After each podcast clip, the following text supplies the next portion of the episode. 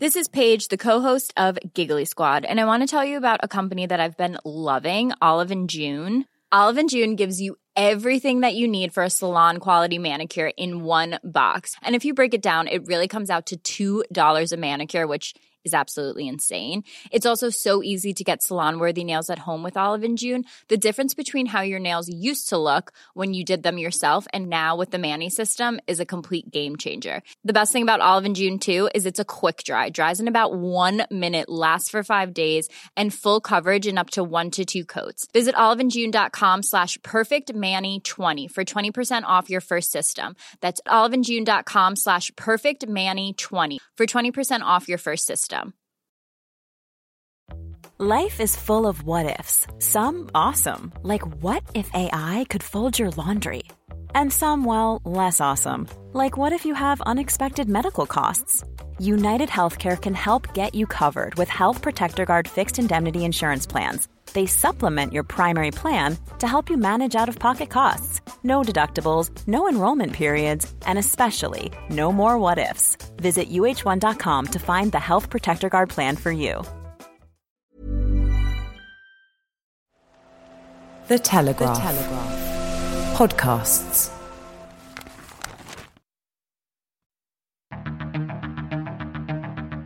I'm David Knowles, and this is Ukraine, the latest. Today, we bring you updates from across Ukraine, including a live report from Bucha, a year on from the city's liberation. And we interview two time Olympian Vladyslav Heraskevych on Russian and Belarusian inclusion in international sports. Bravery takes you through the most unimaginable hardships to finally reward you with victory. This hideous and barbaric venture of Vladimir Putin must end in failure. We need a military strategy for Ukraine to gain a decisive advantage on the battlefield, to win the war. Nobody's going to break us. We're strong. We're Ukrainians.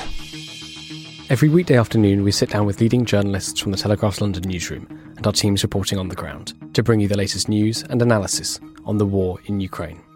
It's Friday, the 31st of March, one year and 35 days since the full scale invasion began. And today I'm joined by our associate editor Dominic Nicholls, our defence editor Danielle Sheridan, and Vladyslav Heraskevych, Ukrainian skeleton racer. I started by asking Dom for the latest updates from the war. Well, hi, David. Hi, everybody. So, Kharkiv, Ukraine's second city in the northeast of the country, that was hit last night by a number of missiles. The local regional governor uh, said at least nine Russian missiles had hit civilian infrastructure and private residential buildings. No no deaths, we think, minor injuries. The uh, the government has said that some of the missiles exploded in the air, which implies the air defence was working, but that's um, no more details known there. Um, elsewhere, Bucha. So it's a year, 365 days since the the city was was retaken by Ukraine. This is just to the north of Kiev. Volodymyr Zelensky has said that um, that the country is going to quote never forgive Russia for its occupation. He said 365 days since it is free Ukrainian city once again, a symbol of the atrocities of the occupying country's army. We will never forgive. We will punish every perpetrator. Unquote. We'll hear more from Bucha uh, from Danny shortly. Uh, then separately, uh, Finland's accession to NATO a uh, step closer. Uh, well, I mean, it's, it's, virtually done now. So Turkey's parliament approved the bill. Turkey was holding up the the accession of uh, Finland and Sweden and they had originally those countries and NATO wanted them to join together, but because of the difficulties between Turkey and Sweden over uh, Turkey is alleging that, that Sweden's harbouring terrorists that they, they want extradited back to the country. Um, there's a difficulty there with Sweden's um, membership bid, so they've separated the two, and Finland is is all set to join now that Turkey has approved the bill. So Jens Stoltenberg, the NATO Secretary General, said it's only a matter of days now.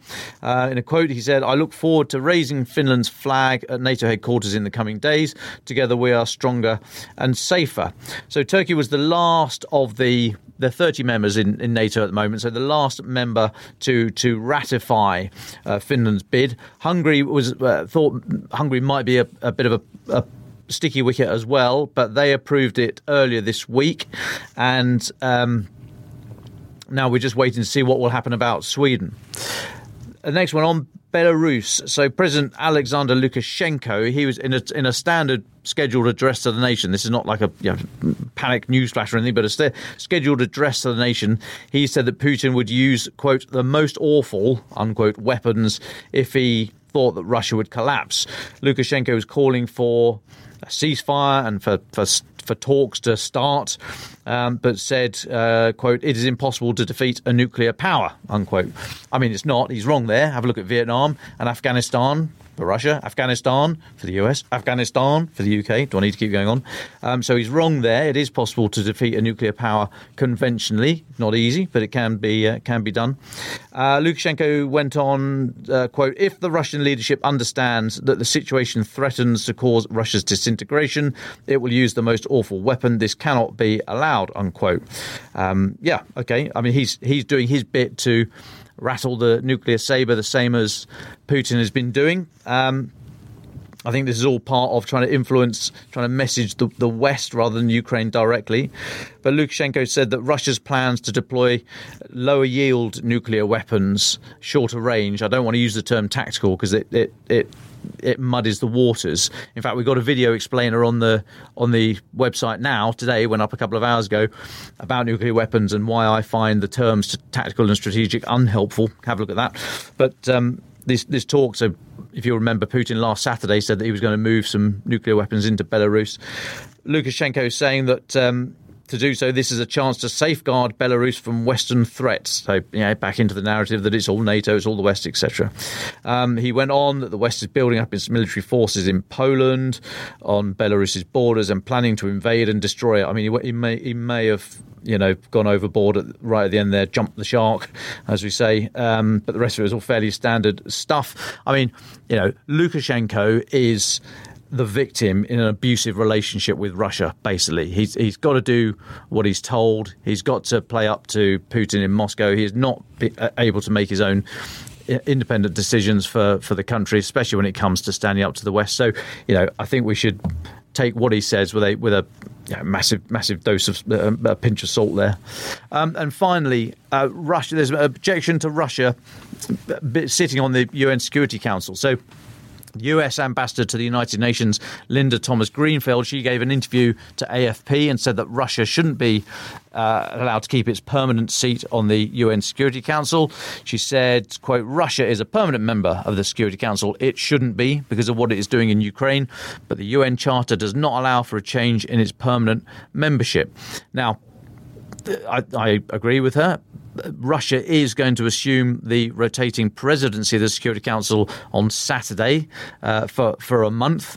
And uh, Ms. Uh, Thomas Greenfield said, although she, she expects Russia to behave professionally, her word, professionally, in the presidency, she did have her doubts. She said, uh, We also expect that they will seek opportunities to advance their disinformation campaign against Ukraine, the United States, and all our allies. At every opportunity, we will raise our concerns about Russia's actions. And just finally, finally, because I forgot the last bit, um, John Kirby, who's the White House National Security Council spokesman, he said that Russia is going to be sending a delegation to North Korea to offer food in exchange for weapons uh, that it needs for the for the war. Uh, and as part of his proposed deal, Mr. Kirby is saying that Russia is going, looking to receive over two dozen kinds of weapons and munitions from Pyongyang. So that again, that's just broken in the last couple of hours. We will uh, we'll keep tabs on that. Thank you very much for that, Dom. Danny Sheridan, it's really great to have you back on the podcast. Would you tell us a little bit about where you are and what you're seeing?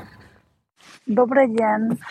Um, I am right now in Bucha, which Dom mentioned um, is today commemorating its one year anniversary since it was liberated from the Russians. I've been here for a few days now, and I was here last year um, as you know images of what the Russians had committed shocked the world. We saw the bodies lying in the streets.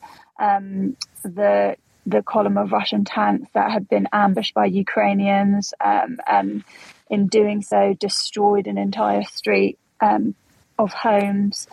Um, we all remember the image of the, the man on the bicycle um, who was left by the side of the road. and today it couldn't be more different. There's a huge regeneration project going on to rebuild the city. Um, as I'm talking to you, I'm actually sat outside a shopping centre which was obliterated this time last year. I mean, you can still see all the shrapnel, wound, um, sh- shrapnel wounds on the facade of the building. But when we used to drive up and down the street, um, the whole building had been looted. Um, every single bit of glass window had been smashed, and now it's um, like it's completely brand new. It, it, it, looks completely brand new, and if you go into it, it's a really affluent shopping centre, and there's lots of eateries, and um, it's just a world away from what it was. And um, Vokzalna Street basically became legendary because it's where this column of Russian armored vehicles were ambushed by the Ukrainians, and um, you you could barely see um, the ground because there was so much you know shrapnel and and armory um, covering the street, and Zelensky actually attended the street earlier. Unfortunately, I didn't see him. Um, he was too far away from us, and obviously, he travels with such intense security. It was difficult to get close, but um, local residents had come out. It was really sweet. Loads of children were waving the Ukrainian flag and sharing sweets among each other, and there's just a real sense of excitement that like they might see the president. Um, but you know, him coming to Bucha in person and and coming to Vokzalna Street, which as I said, became so legendary is really important, and in, and it signifies how much the people of Bucha um, have come along since um, they were liberated last year. Um, it's really miraculous to see, actually, and and um, well, I have a story going into tomorrow's paper, and there's um, if you look online, there'll be video footage of, of what I'm talking about. But Vokzalna Street today is incredible. Um, maple trees are being planted either side of the road. Um, pavements have been completely rebricked. There are 14 new houses and then 87 that were renovated. I mean, it, it looks incredible, and it's so crazy to think that. Um, this has all been done in, in basically the space of like three to four months. So um, I think that commemorating a year since they were liberated is really important because it also shows how far the people of Bucha have come and everything they've achieved um, since that liberation. And it really just speaks to the resilience of the Ukrainian spirit. Danny, may I ask? Um, you talked about this sort of mix of emotions, how well Bucha is doing now, in in in, in the sort of how it's, as you said, how it's come along from a year ago. But as I understand it, you were at the um, commemoration today at the cemetery for people who were murdered during the occupation. Can you tell us a little bit about that and, and what was the atmosphere there? What did people say? It was very somber. Um, basically, a number of relatives who lost people during the invasion came to Bucha Cemetery today to basically partake in a service um, to honour the dead. Um, the priest from um, Bucha's church, where um, if you remember, there was there was a mass grave dug behind it in order to store a number of victims' bodies.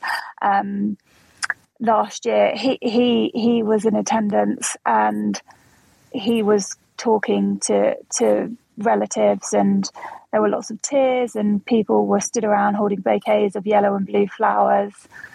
And lots of people were crying and and there were prayers being read and they said glory to Ukraine. And, and some beautiful music was played.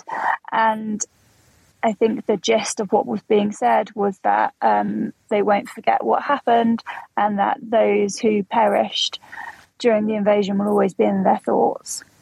But yeah, it's it it, it is. Um, whilst I, I speak with such enthusiasm about how much Bucha has come along and all the brilliant kind of re- regeneration projects that are underway are, um, I think obviously this is a people that have been incredibly scarred and traumatized by what they, um, what was inflicted upon them, and um, that kind of um, level of feeling it, it is really palpable um, when you go to places like the cemetery. And I was at Beach Cemetery the other day, and so many fresh graves had been dug um, with the Ukrainian flag um, kind of stuck between each grave, um, representing um, soldiers who, who, had died.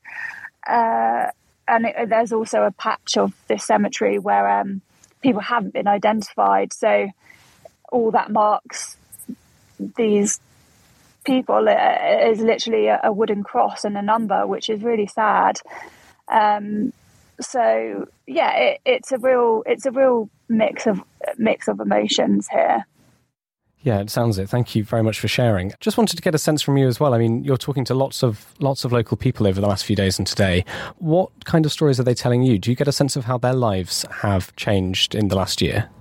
Well, yes, and if you I encourage people to buy the paper tomorrow because I, I do write about this in detail for tomorrow's paper. But um, we attended some therapy sessions, um, which have been provided for the citizens of Bucha to basically come together and, and twice a week practice art therapy to to talk through the atrocities that they saw. And um, I find it really interesting how therapy is being used because of lots of people I've spoken to in Ukraine say, oh, you know, therapy was a Western concept. Um, it's for rich middle class people. You know, we don't, we, we, we're not interested in that. There's a kind of like stiff upper lip mentality almost.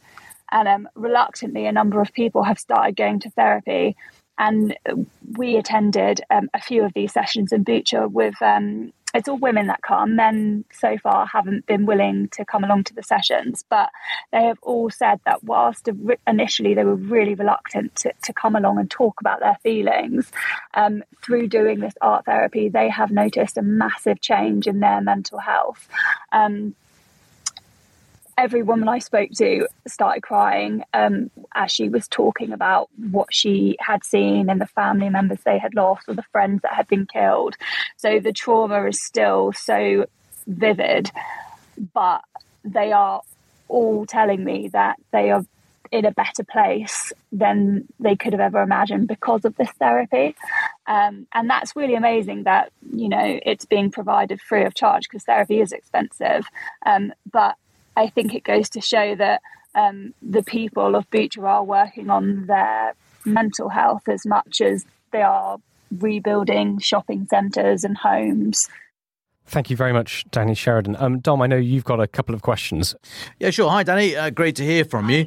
The regeneration you've just described there, are, are there any indications where the money is coming from? Is it lo- local help, or are there sort of big banners saying donated by the EU or other international organisations, other private sector organisations? Any idea where the where the help's coming from?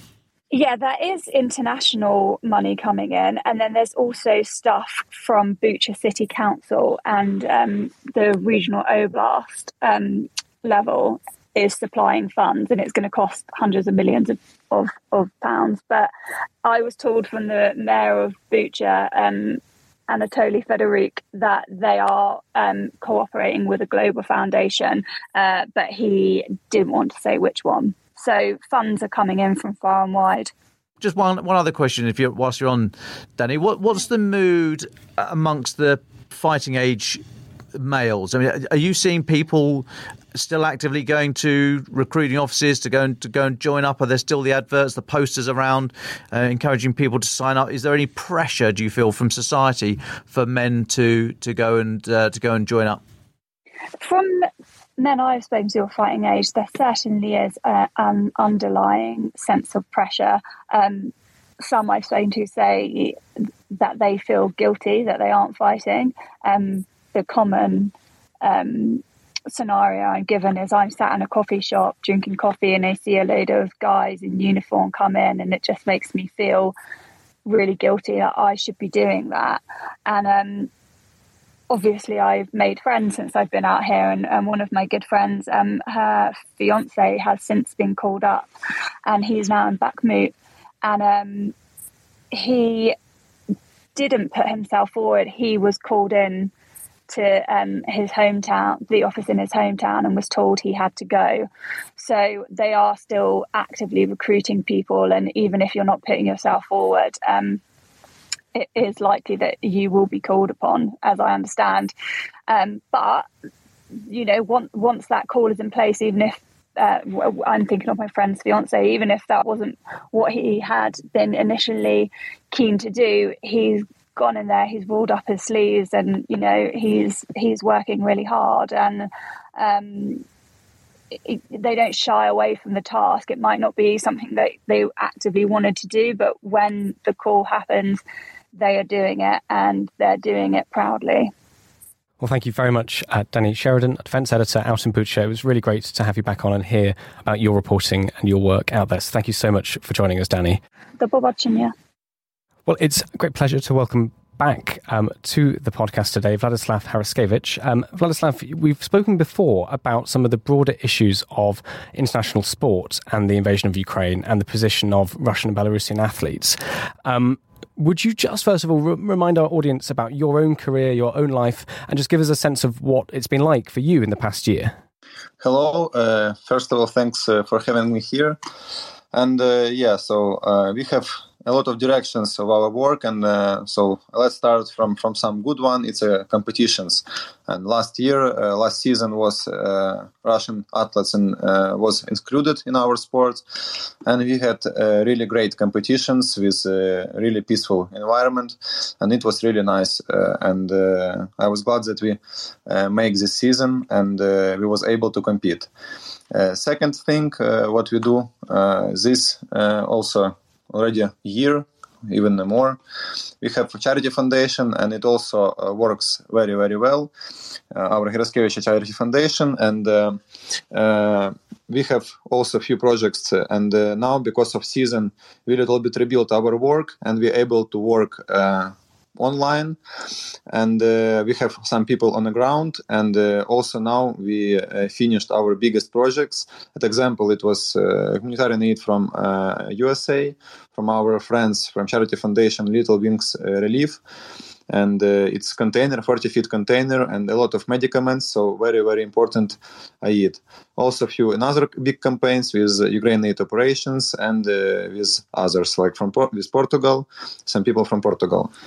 Also another direction is charity trainings for kids. So uh, as i think you you follow some latest news about ioc they really uh, showing not the brightest time of uh, sports but sport uh, overall it's about good thing and uh, we try to provide rehabilitation through the sport for the kids uh, who uh, was uh, in this nightmare time in Ukraine, uh, in occupation time, in their native cities, and now we try to provide them some support through the sport and some kind of rehabilitation. So that's what we do now. And latest, of course, it's we try to show our opinion of the athletes to IOC latest decisions. Well, thank you very much, Vladyslav, for that summary. Um, let's talk then about the IOC. Um, there's quite a lot of news out in the last week. Um, let's start. Let's go back to Sunday and start there. This is um, um getting this from the Associated Press, who've, who've been writing this up, um, quoting them: Russian athletes who have actively served in the military invasion of Ukraine should be allowed to return to international sports if they did not take part in war crimes, according to a United Nations expert advising the International Olympic Committee. Um, you've been very closely involved uh, in, in this story. Could you explain what happened and what your position is? Yeah, so first of all, uh, I'm also uh, a, a, representative of Athletes uh, Commission of National Olympic Committee of Ukraine, and we got a meeting uh, before latest decision and last Friday. So a week ago, we had a meeting with uh, Mrs. Xanthaki. She is uh, one of the uh, special reporters of United Nations, and with Global Network of Athletes. so originally, it should be kind of a discussion, but it wasn't discussion. It was a speech from Xanthaki, and we was able to ask one and one short question. Uh, and my question was for her: It's uh, is she thinks that Russian athletes, uh, Russian soldiers, sorry, are guilty in this war? And if yes, if they're guilty, uh, so for me it sounds logically. Uh, then uh, are Russian athletes who are also part, part of military structures or other government structures, are they also guilty in this war?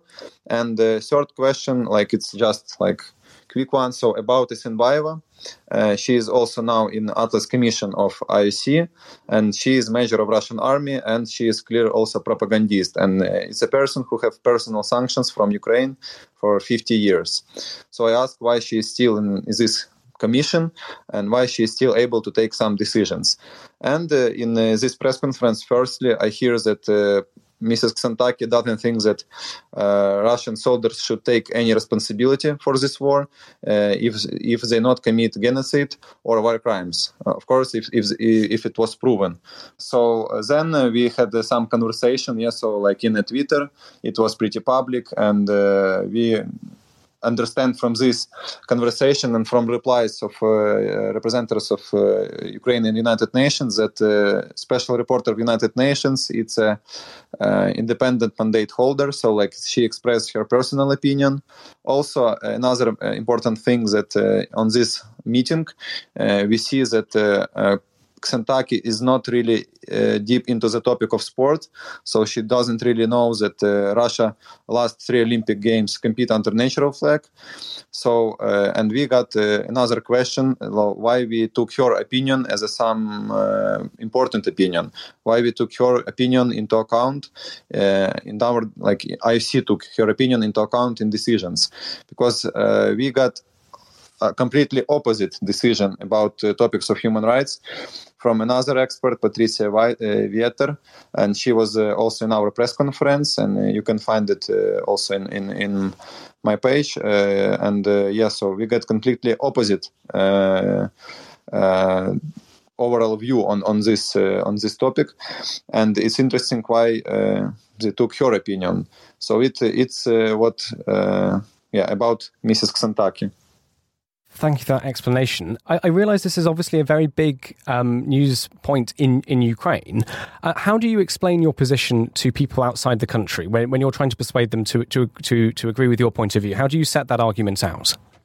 Yeah, so first of all, uh, let's some back in time, yeah, throw back in time and uh, war starts not uh, 24th February, yeah. So war starts in 2014, and uh, it starts from Olympic Games, literally when Russia hosts Olympic Games, and uh, it full invasion starts when uh, was uh, was Olympic Games 2022 uh, between Olympic Games and Paralympic Games. So uh, you you should be blind to not see a connection, and uh, of course it's very comfortable time when image of Russia is uh, high to start invasion to start occupied territories. Secondly, it's impossible to separate Russian artists from Russian government because they get financial support from government, they get uh, support, financial support from uh, companies who under sanctions, uh, they uh, are part of military. Uh, and they pretty actively also support military. They uh, being part of war propaganda, and of course the increased soft power of of, of Russia. Uh, and uh, yeah, so sport is a big big part in uh, Russian propaganda war. That's absolutely fascinating. Can I can I ask so the Greek lawyer Xanthaki later wrote, and this is the AP copy I've got here, clarified that it was usual that, quote, men all around the world are conscripted to take part in wars and have to follow orders. She also referred to uh, illegal aggressive conflicts in Syria, Afghanistan, Israel, and Iraq. Continuing the quote now, we cannot hold all men who participate in illegal wars by their states following orders responsible. Those who perform crimes, we must. I was just wondering your reaction to that uh, and what you'd say to that yeah so i even ask like if if somebody ask uh, you to to kill someone and like uh, you willingly and gladly do it she say uh, no in time of war it's it's you're not guilty. So literally uh, you can do whatever you want in in her opinion and even illegal war it's um, yeah so nothing for her uh, and uh, it's you, shouldn't take responsibility. So in this case i see that it's just a few persons in Russia who are guilty in this war. But uh, in my opinion, it's pretty simple. So if these soldiers not following the tasks, then we don't have a war. It's pretty simple, and uh, I don't see another uh, another like thinking that. So like if they're following the task, if they're killing Ukrainians, they can take part in. Uh, and, and first of all, they should take responsibility, and secondly, they shouldn't take part in Olympic Games, because if we talk about sports and Olympic Games, we have some values behind it. We have Olympic Charter, and uh, main thing in Olympic Charter is a peaceful movement. And uh, now, uh, if Russian murderers who was uh, yesterday on the front lines, they going on the sport arenas, they becoming a kind of an idol for young generation. And I don't want to be like for I don't want to had murderers as idols for young generation and for future. So uh, for me, it's pretty simple that they're not representer, uh, representatives of peace. They are uh, criminals, and they should take responsibility for crimes. Because illegal war, in my opinion, it's already war crime. and yeah, so my my opinion is is like that. Well, thank you very much for explaining that. Vladyslav, can I ask? Obviously, you, you will know lots of your fellow Ukrainian athletes who are in the military, some of whom have, have been killed in the service uh, for the armed forces of Ukraine. Could you talk to us a little bit about um, the people you know who've ended up fighting for their country? Yes, and uh, it's a very sad page in uh, in total of Ukraine sports history, uh, because uh, yeah. So firstly, of course, we lose a lot of facilities, sport facilities. More than 400 sport facilities was destroyed. And just example, uh, we was in Chernihiv, so Chernihiv, uh, Gagarin Stadium, and it's also Olympic Centrum. And normally per month it was three maybe 4,000 of people who doing sports there. So now they don't, they don't have these facilities to do sport. And it's only one of the 400 facilities which was destroyed. But of course, facilities is not the most uh, bad thing what we lost. Uh, most worst in this war it's lives. It's lives of great people and it's more than 270 athletes who was killed in uh, ukrainian athletes who was killed in this war. Uh, and it's not fiction it's not like just random people and random names. I know personally a lot of uh, uh some some of these athletes who was killed. So uh, we can start from uh, maxim Halinichev it's a boxer. He was a medalist in youth olympic games in 2018 in Buenos Aires, and uh, it's really hard to see that uh, he he was killed, and the same time now uh, IBA International Boxing Association uh, organized World Championship, and the head of federation uh, uh, it's also pawn of Putin. It's cre- clearly he even changed his surname, family name to, to be more close to Putin. And uh, now they organize world championship, and Russians allowed to compete with national national anthem, with flags. They even invite some Russian officials into this uh, into this event. Another athletes, it's uh, also from athletics, uh, Vladimir Androshchuk. Uh, we also have some trainings together in athletics arena because usually uh, when we when I am training in Ukraine uh, we have trainings in athletics arena so I know him and uh, it's a it's a big big loss uh, for us and uh, as we see Russian athletics guy. Uh, a lot of Lasitskene example. She is uh, have uh, she, she is officer of Russian army, and it's it's just to compare and third, uh, and uh, for me, I think it's guy who I know and uh, most related to me is Dmytro Sharpar. We was together with him on the Youth Olympic Games in 2016 in uh, in Lillehammer. So he also was killed near Bakhmut, and uh, at the same time, Russian figure skaters, some of them are on the front lines in Ukraine, and they killing Ukrainians and uh, of course it's a uh, for us it's a big loss and uh, it's terrifying to see news when you see your fellow colleagues from the sport who was killed in this illegal war thanks very much, Vladyslav, for sharing um, their stories. Can I just ask before? I'm sure Dom will have some questions as well. But you mentioned right at the beginning of this interview that um, you know obviously the competitions continued for you. You've you've you've been racing for your country. Uh, what's that been like for you? Have you found it um, difficult? Um, what what's been the atmosphere around around these events when you compete? Uh, first of all, it's amazingly hard like insanely hard to concentrate on a competition. When you get up on a competitions or like on a trainings and uh, you open the news, you sh- you see shelling in your native city or on another like uh, uh, city in Ukraine, you see this nightmares like this uh, which going on in Ukraine, and of course you can't be into the track, you can't be into the race, you just uh, can't can't find uh, your, your, place, like, and you just shocked. Of course, when you see your fellow colleagues who was killed, it's even it's even worse, and it's very hard to be concentrated on a competition but at the same time it's very important uh, place to be competitions to spread information about ukraine to not uh, give people forgot about ukraine about your native country and what's going on um, at the same time you sometimes you feel also kind of a guilty when you see your fellow colleagues who was killed and uh, you think that it's also not not not not, you're not feeling good because like you're here on the track you competing you doing your career.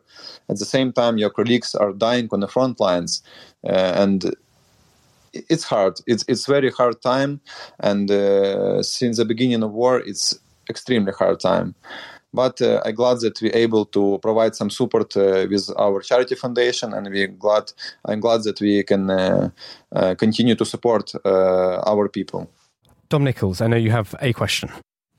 Yeah, sure. Thanks. Hi, Vladyslav. Thanks so much for joining us again. I just wonder if um, if there isn't a ban on Russian and Belarusian athletes, albeit with these caveats of no flags, anthems, colours, you know, all that kind of stuff, but no no ban on them competing in the Olympics. Do you think it's at all realistic to expect other athletes to to boycott, um, if not the games entirely, but let's say they, they get through the semi-finals to prove that they are at the top of their sport and the top their peak performance, and then not carry through to a, to any final that might include a, um, a Russian or Belarusian athlete to, to say, look, it, it is a it is a, sh- a, sham. Do you think that's just expecting too much from the, these elite athletes who have worked so hard to get in that position? Uh, so uh, we don't know decision about Olympics. As you, as you say, we will get this decision in 29th July, so year uh, before Olympic Games. And uh, as we see now, in uh, we have one federation like who firstly allowed Russians and Belarusians to compete in their competitions, in their qualifications to Olympic Games. It was fencing federation. And as we see, athletes are not uh, uh, good with that, and they already uh, prepare and like publish a letter with together with global athletes platform. And they had more than 300 uh, signs of athletes from this sport uh, also some artists from Asia, from Africa, uh, because in some like uh, legend, like fairy tale of Thomas Bach, they tell that uh, whole South Africa, whole uh, uh, like South America, and like whole Asia support return of Russian. So it's it's also not not true because as we see in these letters, some artists from Asia they totally against this decision, and as you see, like more than 300 athletes against this decision. And of course, uh, I think some of athletes will uh, also wouldn't uh, compete together with Russians on one arena, and for them it's also will be pretty hard, especially in some sports as a judo, as a, the same yeah, fencing, uh, boxing. Uh, just imagine Ukrainian athletes should go to the arena and like uh, make a wrestling match with a representative of Russian army, like or people who get contract uh, with Russian army like yesterday, and now they're uh, civilians, but they maybe they was in the front line even. So uh, it's interesting to see how how also IOC will check these requirements and who will uh, go through these requirements and how they can prove, for example, that athletes had contract or not. Because uh, as I know, contract. Uh, uh proof of contract is a contract and uh, it had two, two sides yes so athlete and uh, army russian army or another government structure yeah so who they ask about contract Russian government or uh, Russian athletes, and uh, who will be honest with them. So it's a it's a also interesting point in in in this uh, discussion. Uh, but of course, I think uh, we need to, to work even more about coalition and we will see uh, where it will be led us to. But uh, uh, of course, decision of IOC it's a big slap in the face of Ukraine. Well, thanks, Dom, for the question. Uh, Vladyslav, is there anything we haven't spoken about uh, or mentioned that you think is important for our listeners to hear? Uh, I would say, yeah, some most important is continue to to support Ukraine in uh, any case if, if you can, of course, if you have possibility, but support Ukraine. Don't forget uh, what's going on in the middle of Europe, and uh, uh, of course, our first goal is to end war as soon as possible, and uh, secondly, goal in our sports world is protect sports arena, international sports arena, and uh, Serbia, of course, to protect Ukrainian lives because uh, Russian propaganda, if it exists on sport arenas, it brainwashed more and more people, and uh, more and more people from Russia uh, they convince that they're doing good thing and they go on the front lines. And uh, these decisions of IOC can be counted in the lives of uh, dead people. And uh, it's not only about Ukrainian lives it's also about brainwashed Russian lives. And uh, we should protect sports arena from propaganda and we should protect Ukrainian lives. And uh, thank you all of all of you for your support and thank you for your work can I ask one final question? Um, what does your schedule look like in, in the next few months? Are you training? Are there more competitions? Could you give us a sense of what your life is, is, is going to be like?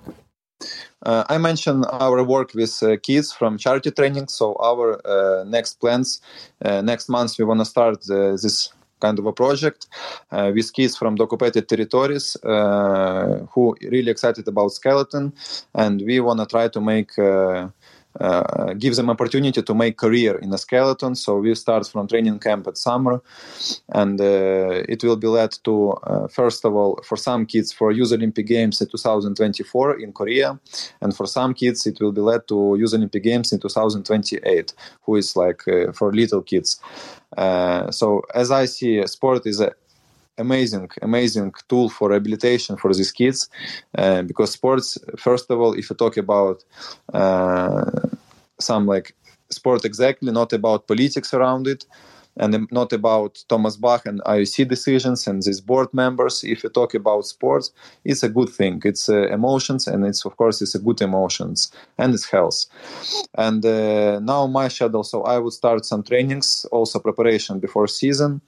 I hope uh, we will make it uh, next season also. And uh, in our sport, Russian and Belarusian athletes will be also suspended and also of course now a lot of work in uh, in uh, direction of suspension and, and Belarusian and Russian athletes. Uh, we take in a very active part.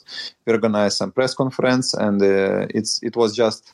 Uh, two days ago was just the first press conference, but it's just the beginning, and we have big, big plans in this direction, and we are ready to make world a better place as an athletes and make Olympic movement better.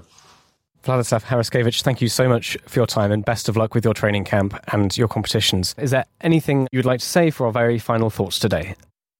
Yeah, I think it's. Uh, I, I, say what well what I want. Of course, uh, see decisions is uh, is right. Dom Dom is completely right. Is very suspicious some things what they took in the basics is very suspicious. Of course uh, doping it's also a big question because now they was isolated for a year.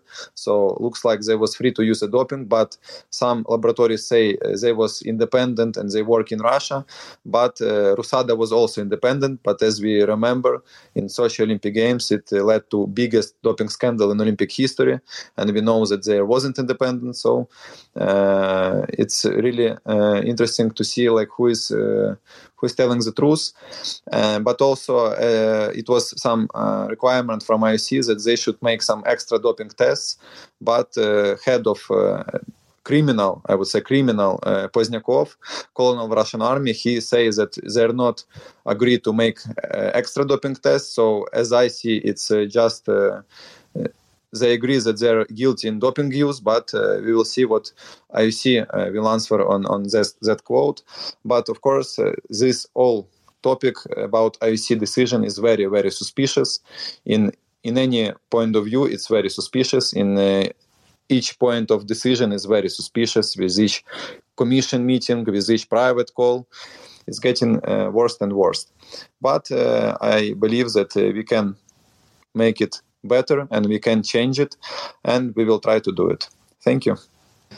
Thank you very much, Vladyslav. Uh, Dom, a final thought from you? Just very quickly, just to give you the, the details. So it's, a couple of a few weeks away, but in June in London, there's going to be the Ukraine Recovery Conference. Now, this started in 2017 as the Ukraine Reform Conference, annual conference dedicated to the country's transformation. Um, so it's been going on since then, since the full scale invasion changed its name. We need to keep an eye out on that. This is where senior representatives from the G7, other international groupings and, and partners, finance organisations, and all the rest of it get together. Um, and the the Foreign Office, British Foreign Office, that are hosting it this year, they say the focus is going to be the mobilisation of international and private sector support for Ukraine. So that's coming up in late June, and um, yeah, we just need to keep an eye on on how this is going to be organised. There's some. There was a conference here in London earlier this week where there were suggestions that maybe countries could sponsor uh, a sector or maybe a city and, and, and what have you. But I mean, these are fraught with difficulties because everything is so, so, interlinked. But the whole issue of, of recovery and uh, regeneration is going to come to a head in, in, a, in a couple of weeks' time. Really, really get a bit of a kickstart, which will obviously will obviously be there. Ukraine the Latest is an original podcast from The Telegraph. To stay on top of all of our Ukraine news, analysis, and dispatches from the ground, subscribe to The Telegraph. You can get your first three months for just £1 at www.telegraph.com uk forward slash Ukraine the latest. Or sign up to Dispatches, our Ukraine newsletter, which brings stories from our award winning foreign correspondents straight to your inbox. We also have a Ukraine live blog on our website where you can follow updates as they come in throughout the day, including insights from regular contributors to this podcast. You can listen to this conversation live at 1pm each weekday on Twitter Spaces. Follow The Telegraph on Twitter so you don't miss it. To our listeners on YouTube, Please note that due to issues beyond our control, there is sometimes a delay between broadcast and upload, so if you want to hear Ukraine the latest as soon as it is released, do refer to podcast apps. If you enjoyed this podcast, please consider following Ukraine the latest on your preferred podcast app. And if you have a moment, leave a review, as it helps others find the show. You can also get in touch directly to ask questions or give comments by emailing ukrainepod at telegraph.co.uk. We do read every message and you can contact us directly on Twitter. You can find our Twitter handles in the description for this episode. Ukraine the Latest is produced by Louisa Wells and Giles Gear, and today on Twitter, Rachel Duffy.